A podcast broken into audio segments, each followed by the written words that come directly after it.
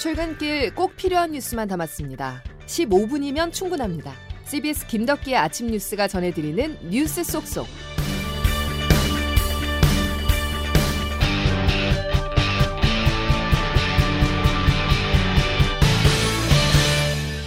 여러분 안녕하십니까? 9월 4일 월요일 CBS 아침 뉴스 김은영입니다.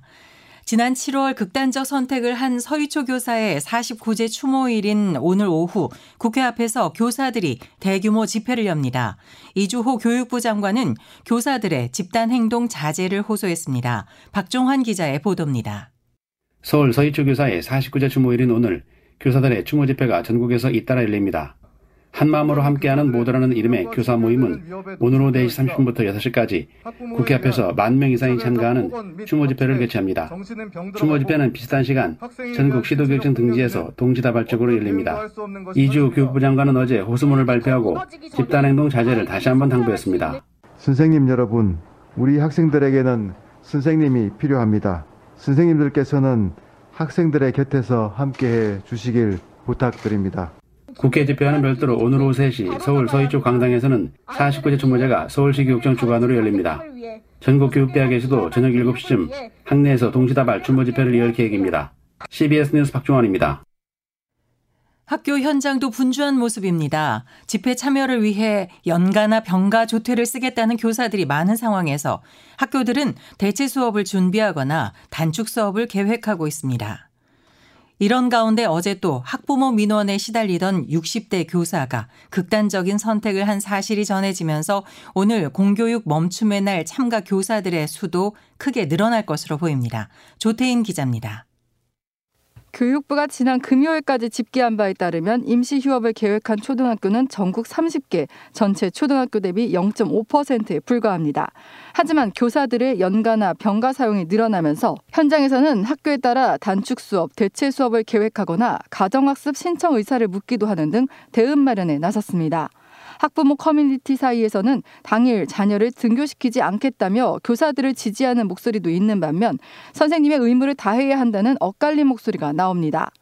교육부는 특별한 이유 없이 연가, 병가를 쓴 교사들에 대해 최대 파면, 해임 등의 징계를 예고하며 맞불을 놓고 있지만 교육부의 강경 대응 방침이 오히려 사태를 더 악화시켰다는 지적도 나옵니다. 여기에 더해 최근 이딴 교사들의 죽음이 알려지면서 참가자는 더 늘어날 것으로 보입니다. 지난달 31일 서울 양천구와 전북 군산의 초등학교 교사들이 극단적인 선택을 한 데 이어 어제 용인의 한 고등학교 60대 교사가 등산로에서 숨진 채 발견됐습니다. 숨진 교사는 정년 퇴임을 1년 앞둔 상태였는데 경찰에 따르면 최근 학부모 민원으로 심한 스트레스를 받았다는 유족의 진술이 있던 것으로 전해집니다. 한편 어제 차관 주제로 열린 교육부와 현장 교사 대화에 참석한 교사들은 교육부가 교권에 대한 고민이 있는지 의문이라고 꼬집었습니다. 교권을 회복을 위한다면서 교원들에게만 강경 대응을 엄포하고 교육부는 교사들을 부속품 정도로 여기는 것 같습니다. 또 교육부가 교권 회복을 위해 내놓은 방안들 역시 지금까지 내놓은 대책의 반복이라고 비판했습니다. 교사가 아직도 여전히 해야 한다라는 건 많지만 할 수 있는 건 없어요. 교원 지휘법 같은 경우에는 16년도에도 고쳤고 19년도에도 고쳤고 정말 교사를 보호했는가라고 한다면 그렇지 않았다는 겁니다. CBS 뉴스 조태임입니다. 더불어민주당이 후쿠시마 원전 오염수 방류 반대 입장을 담은 이재명 대표의 친서를 런던 협약 당사국들에 보내는 등 국제 여론전에 본격 시동을 걸었습니다. 국민의힘은 외교적 망신을 자처했다고 비판했습니다. 김기용 기자가 보도합니다. 단식 사흘째인 어제 민주당 이재명 대표는 후쿠시마 오염수 방류는 폐기물 해상 투기를 금지한 런던 협약 위반이라면서 의정서에 가입한 88개 나라에 친서를 보내겠다고 밝혔습니다. 국제사회가 일본의 그릇된 행동을 멈추고 해양 안전과 생태계 보존의 뜻을 모으는 계기가 되기를 바랍니다. 민주당은 오늘 미중일 패널이 참석하는 국제 공동회의를 열고 의원 친선 협회를 통해 각국 의회에 내용을 전달하는 등 국제 공주도 이끌어내겠다는 방침입니다. 후쿠시마 오염수 투기 저지 총괄 대책위원장 우원식 의원입니다. 국제사회가 함께 문제의식을 갖도록 만들면 투기를 중단시킬 수 있습니다. 민주당이 앞장서겠습니다. 이에 국민의힘은 민주당이 IAEA의 보고서까지 가짜 보고서로 규정했다면서 이를 근거로 다른 나라에 친서까지 보내는 건 외교적 망신이라고 비판했습니다. 강민국 수석 대변인입니다. 국정 발목 잡기로도 모자라 이제는 외교 자해 행위까지 저지르는 이재명 대표와 민주당의 행태에 분노를 금할 수 없습니다. 동시에 명분, 뜬금, 원칙 없는 산무 단식이라며 이 대표를 향해 웰빙 단식을 중단하려고도 촉구했습니다. CBS 뉴스 김기용입니다. 통일부는 무소속 윤미향 의원이 지난 1일 일본에서 친북단체인 제1본 조선인 총연합회가 주최한 간토 대지진 조선일 학살 추모식에 참석한 것과 관련해 과태료를 부과할 수 있다고 밝혔습니다. 통일부는 별도 입장을 내고 윤 의원이 사전에 접촉 신고를 한 적이 없다며 이같이 전했습니다. 국회가 이균용 대법원장 후보자에 대한 본격적인 인사청문회 준비 절차에 들어갔습니다. 코드 인사와 비상장 주식 누락 등 재산 문제, 아들의 특혜 인턴 논란 등을 두고 여야가 공방을 벌일 것으로 보입니다. 송영훈 기자가 보도합니다. 대법원장 후보 지명과 함께 윤석열 대통령과의 친분으로 주목을 받은 이균용 후보자는 그냥 아는 정도라고 선을 그었습니다. 제 친한 친구의 친구다 보니까 그리고 서울대 법과대학이 160명이었고 고시 공부하는 사람들이 몇 사람 안 되기 때문에 그냥 아는 정도지 어, 직접적인 관계라고 보기는 어렵지 않나 생각합니다. 하지만 대통령과의 친분에다 보수법관으로 분류되는 이 후보자를 두고 코드 인사라는 지적이 제기됩니다. 윤 대통령은 재판 실무 능력을 인정받은 정통 법관이라며 지명 이유를 밝혔지만 이 후보자는 법원 구성원들의 전국 법원장 평가 지표에서 단 한 번도 평균을 넘지 못했습니다. 역대 대법원장 후보자로는 최고인 72억 원의 재산을 신고한 이 후보자는 앞서 비상장 주식을 보유하고도 신고하지 않아 논란을 불렀습니다. 이 후보자 가족은 서울 용산의 아파트와 서초구 상가 건물, 부산과 경준의 토지를 신고했는데 부산 토지의 경우는 농지법 위반 의혹이 불거진 상태입니다. 이와 함께 만 20살이었던 이 후보자 아들의 김앤장 법률사무소 인턴 활동을 두고도 특혜 논란이 불거졌습니다. 이 후보자가 위법은 없었다고 적극 해명하고 있는 가운데 인사청문회에서 여야의 공방이 치열할 것으로 보입니다. CBS 뉴스 송영훈입니다. 공산당과 관련된 활동을 했던 분을 육군 사관학교에 동상을 세워서 국군의 뿌리로 하는 것이 과연 적절한지에 대한 문제의식에서 출발한 것입니다. 스스로를 우상화하고 싶은 것이라면 차라리 홍범도 장군 흉상 대신 윤석열 대통령 본인 흉상을 세우십시오. 방금 들으신 것처럼 홍범도 장군 흉상을 두고 정치권의 갈등이 뜨겁습니다. 독립유공자 단체들은 육사 이전 방침에 분노에 휩싸여 있는데요.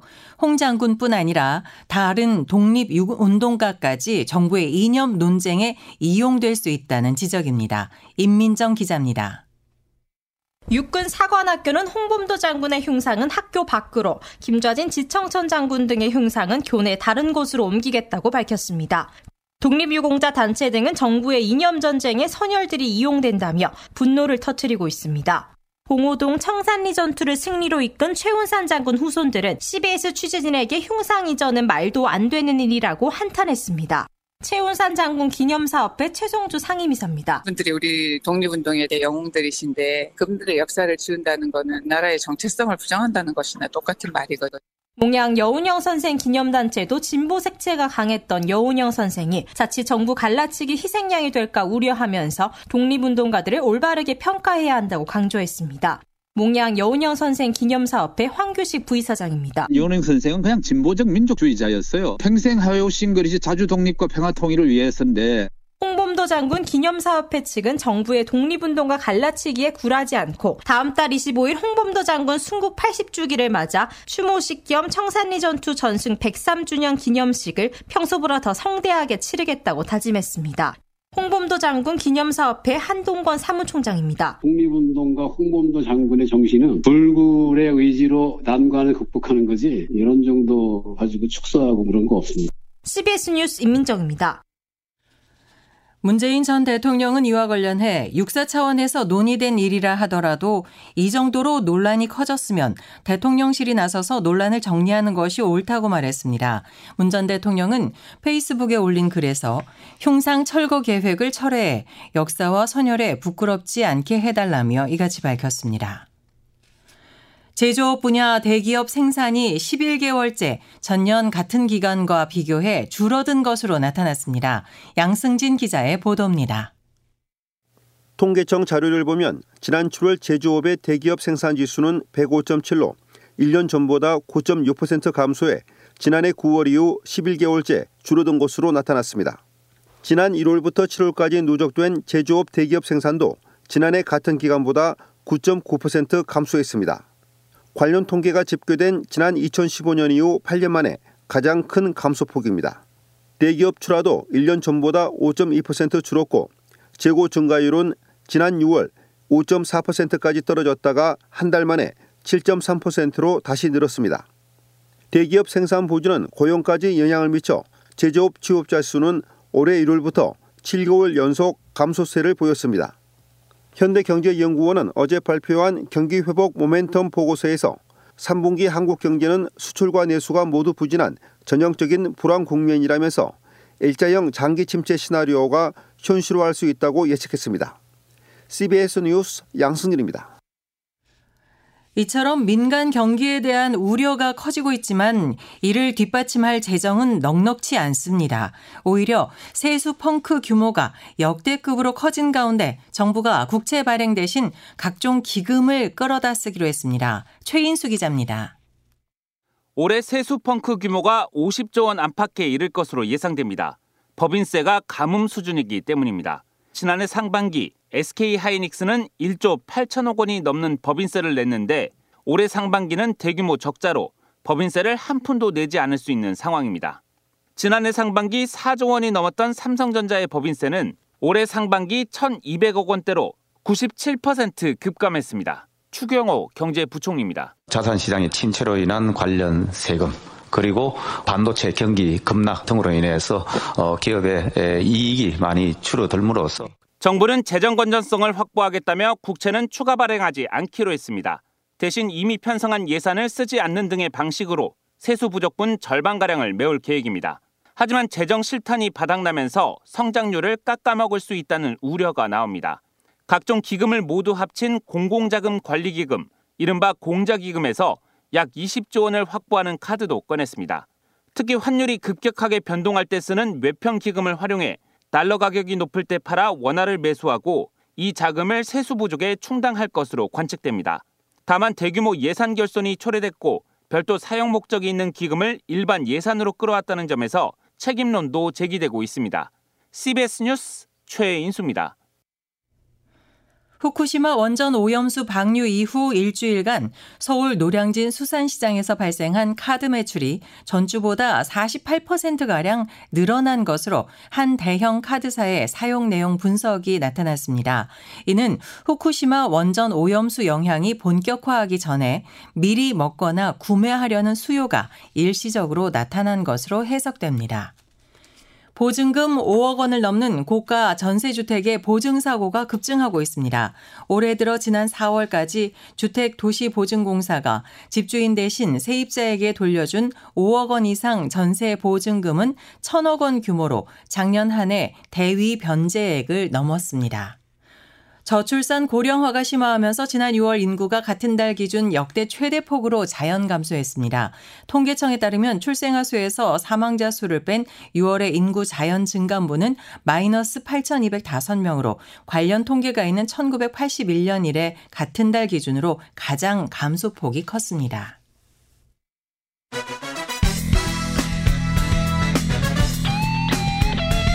핵심만 담다. Save your time. 이어서 자세한 날씨를 이수경 기상 전문 리포터가 전해드립니다.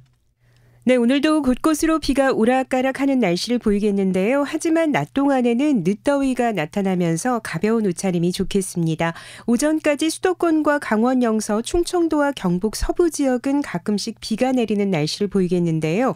오후에는 다시 내륙을 중심으로 소나기가 지나겠고 강원 영동과 경상도 해안, 제주도 지역도 오늘 비가 내리겠습니다.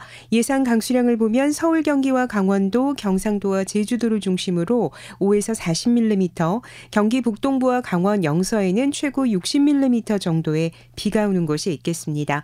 오늘 낮 기온 어제보다는 조금 낮은 곳이 있지만 남부지방을 중심으로는 30도를 넘어서는 곳도 있겠는데요. 서울과 춘천의 기온이 29도, 대전과 부산 30도, 전주와 제주는 31도까지 오르겠습니다. 내일과 모레도 강원 영동과 경상도 해안 지역은 비가 더 내릴 것으로 보입니다. 날씨였습니다. 이상으로 CBS 아침 뉴스를 마칩니다. 함께 해주신 여러분, 감사합니다.